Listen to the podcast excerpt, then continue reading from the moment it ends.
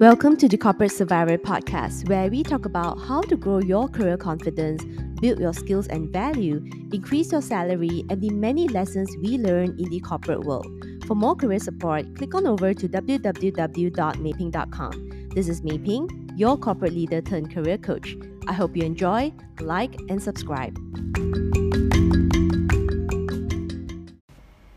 In today's podcast, I want to talk about creating win win relationships.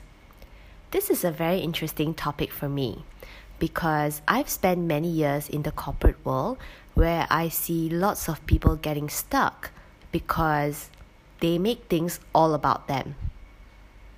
Things are not always about you, it's also about the other person, right?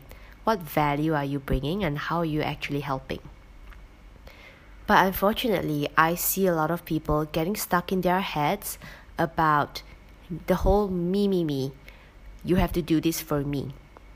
And you see this very common in meetings where the the negotiation starts with I need I need this done, that done. You guys have to do this for me. You owe me an email, you owe me a report. But the thing is that are we trying to understand the other side as well? Because just imposing your request non-stop regardless of how urgent or important it is is not a, the best way to build and nurture a professional or business relationship. In this world now it's all about the win-win. So when you want to get support the question is how are you supporting? How are you providing support before you ask for that support.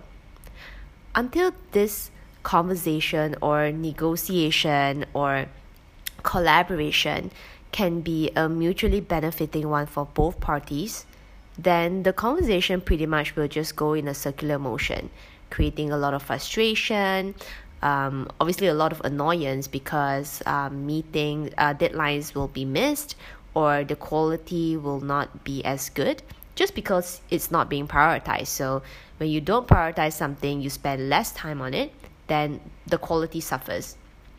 I think that's just kind of like the natural way things happen. So when you are in a discussion, ask ask yourself how can you help this other person that you're talking to?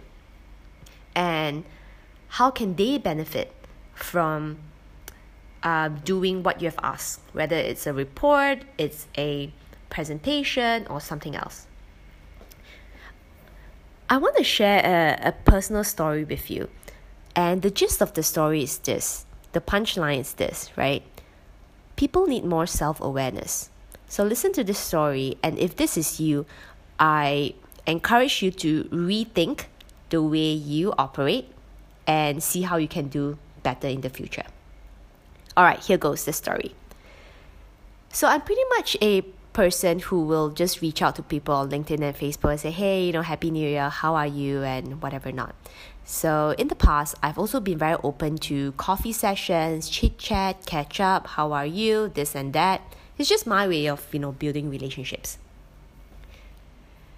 So recently, uh, not recently, a couple of weeks back over Christmas and New Year's, I sent a roundabout of um, greetings and uh, conversations with um, different different people. So I understand that you know at some point we just stop replying, and I totally get that. So for this particular person I was talking to, and I initially regarded this um, you know professional relationship as a pretty good one. You know we've worked together for some time, and you know, I've always been able to collaborate quite well when I was at my corporate job. So what was very interesting is um, this person did not really res- did not respond at all to any messages I sent pretty much since I transitioned to do something new.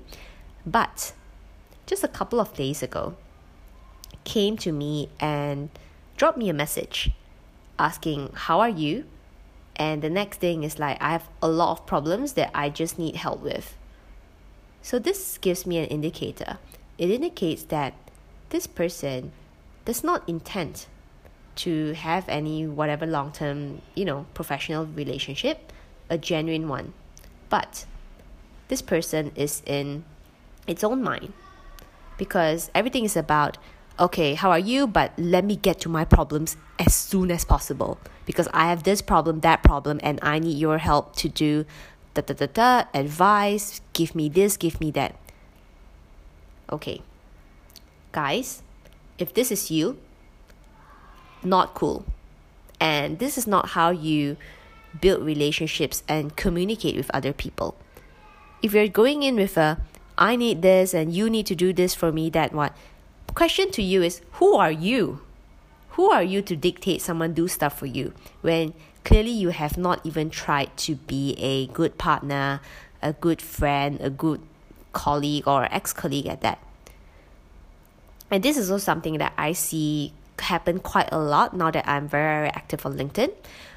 It's the fact that people add you and in the first or second message they bombard you with all sorts of requests. Can you find me a job? I need a job.